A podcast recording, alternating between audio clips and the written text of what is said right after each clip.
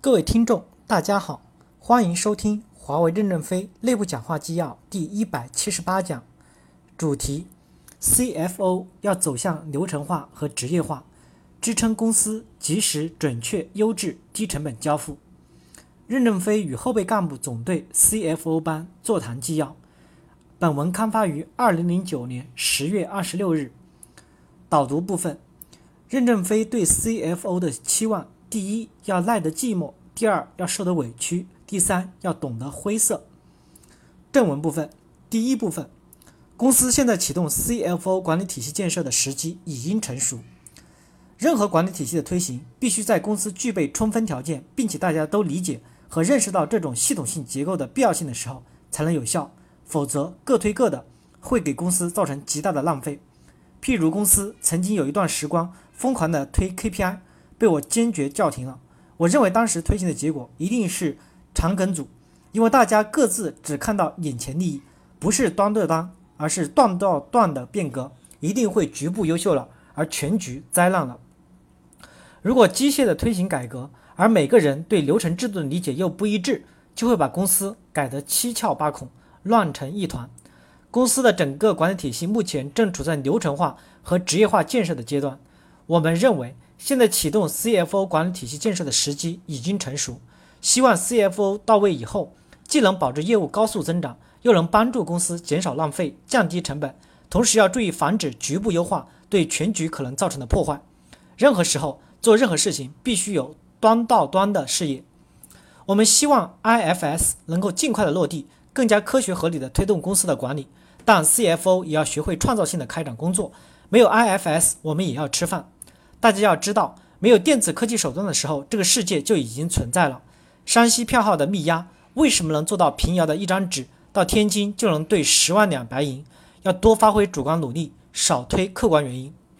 第二部分，CFO 最重要的工作目标是支撑公司及时、准确、优质的低成本的交付。我们认为，CFO 最重要的目标是支撑公司及时、准确、优质、低成本交付。只有四个要素同时满足，才是真正的以客户为中心。以客户为中心的实际上是一个辩证的关系，就是要挤出公司内部最后一滴多余的成本，成就客户的成功，从而成就公司的成功。只要真正以客户为中心，就一定能实现有效的增长。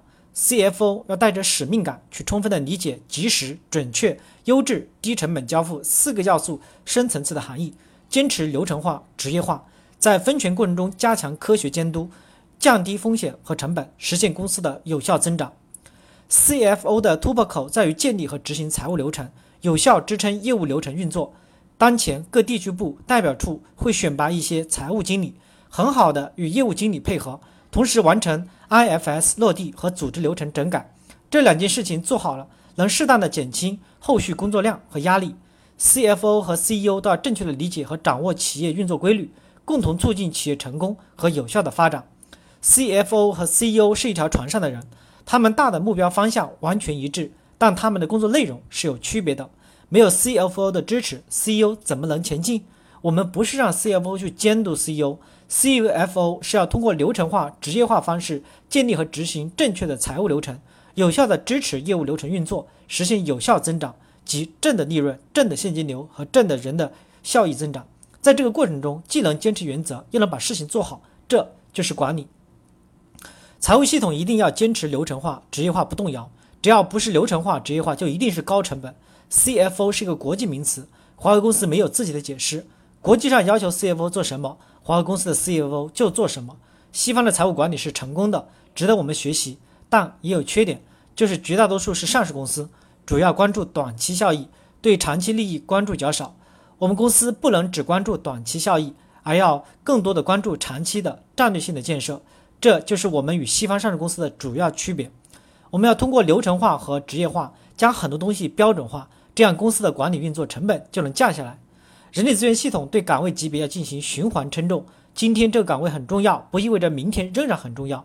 因为随着公司越来越职业化和标准化，我们不再需要在某些岗位配高职位的人员，这样就能把综合成本降下来。核算是管理进步的重要标志，不算账怎么知道我们进步呢？我们首先要能核算到项目，核算到区域，核算到产品线。我们公司的竞争力很强，是得益于我们以奋斗者为本的正确的管理哲学。但是我们的管理效率目前是很低的，我们的竞争能力超过了爱立信，但爱立信的管理效率却是我们的一点八到两倍左右，我们还有很大的改进空间。到明年的年初，我们有近千人将补充到各区域、各地区部，组建专业的作战队伍，但后方平台将有大的精简。财经体系要服从业务体系的发展，我们的目标还是高速发展。当机会出现的时候，财务既要保障这些机会的实现。又要支撑及时、准确、优质、低成本交付，并完成有效监管。从前年开始，公司将计划预算下放到了地区部，现在更重要的是把核算权也放到前线去。核算权其实也就是战争指挥权。我们正在对代表处的组织结构进行整改，预计二零一零年底基本会有一个结果。明年开始，我们也要对地区部进行整改，在整个过程中间会加大对基层的授权。组织改革过程中间，基层有用在用权时。可能不会那么准确、科学和讲究方法，因此需要更多的监管。财经和审计等部门就要在这个监管过程中间，对关键点不断的进行抽查，建立威慑系统，从而保证大家能够更加科学的用权。举个例子，计划权力下放以后，计划被基层控制了，有的代表处明明可以做到三十六个亿，但为了明年给明年留有余地，只上报三十个亿的计划，完全按计划来处理。我在中东。中东北非地区讲了，能不能在报表上没有完成率这个指标？这个指标不科学。公司在高速发展过程中间，一定要坚持流程化和职业化，一定要坚持在分权过程中间要加强监管，不然我们可能就乱了，一放就乱，一乱就收，收完再放，放了再收。如果这样折腾几下，我们公司就玩完了。第三部分，合格的 CFO 是打出来的，不是任命出来的。西方公司以资源驱动企业发展，我们更多的是强调机会对公司发展的驱动。因此，CFO 一定要结合当地的实际情况实干出来，不是说公司给了你一个头衔，你就是合格的 CFO 了。现在你们已经有非常多的依托和机会。第一，你们和商机票号不一样；第二，你们所处的环境和公司创建初期也大大不一样了。我但我们认为，CFO 一定要在实践环境中成长起来。如果认为把 CFO 的职责描述得好就可以当 CFO。这就是科举制度，科举制度能选官，但华为的干部一定要能对自己各个时期的成功实践进行描述，然后大家来评议。合格的 CFO 是打出来的，不是任命出来的。你不去耕耘土地，土地不可能自然长出庄稼。同样，你不去做这个工作，华为公司正确的制度也不可能自然生长出来。这两三年，我们已经有了很大的改变，从非常幼稚的时代走到今天，我们已经有了洋拐杖，只不过短了一截。如果你完全依赖洋拐杖，就只能歪着走。要想走好，就看你们在工作中如何履行你们的职责。这次 C S C F O 班不采取以往灌输的培训方式，而是借鉴哈佛的案例研讨方法，针对公司实际发生的案例和问题，反复的研讨和辩论，大量的复查阅资料，发挥所有人的主观能动性，找到解决问题的方法。但今天你们来参加研讨，并不等于明天就被承认。你们研讨出来的结果还需要你们到具体的工作岗位上去实践和检验。我们不可能系统的教你们如何当 FCFO，你们需要在实际工作中间去悟出来。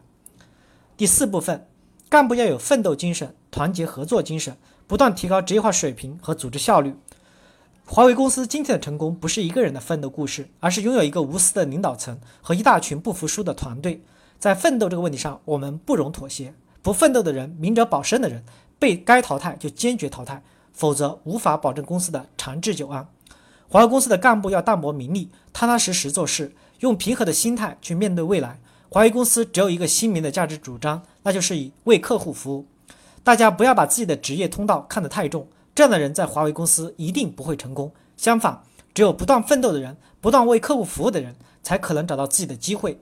因此，我送大家几句话：第一，要耐得住寂寞。第二要受得了委屈，第三要懂得灰色。你们要好好的去体会这三句话，特别是开快车上来的人，更不要认为机会是永恒的。我们这个时代已经从创业者英雄的时代走向职业经理的时代，不走向职业化，就将被历史的边缘化。在这个转型的过程中，我们每个人可能都是残缺不全的，懂业务的不懂财务，懂财务的不懂业务。如果两个人绑在一起，就会好一些。要发扬团队合作精神。只有团队合作，才有明天。万事不求人的人，就是无能的人。片面追求个人的轰轰烈烈，也注定会失败。华为公司一定要提高效率，并不是说埋头苦干就行。我们不主张加班加点，不该做的事情要坚决不做。这方面的节约才是最大的节约。算一算研发开发出来的功能，利用率不到百分之二十二，而通信行业电话功能利用率更是不到千分之一。这个世界用来用去还是扎挂机，但我们公司过去就做不好。研发越高级的技术，大家越越兴奋，越去研究，职务和工资也就越来越高。简单的技术反而不愿意去研究。如果我们减少百分之二十的无效工作，那么既节约了成本，也不用加班加点。CFO 要从以上方方面面入手，正确的认识企业运作的规律，理清和切实履行 CFO 的职责，有效的支撑公司及时、准确、优质、低成本的交付。这就是公司对于你们寄予的期望和要求。感谢大家的收听。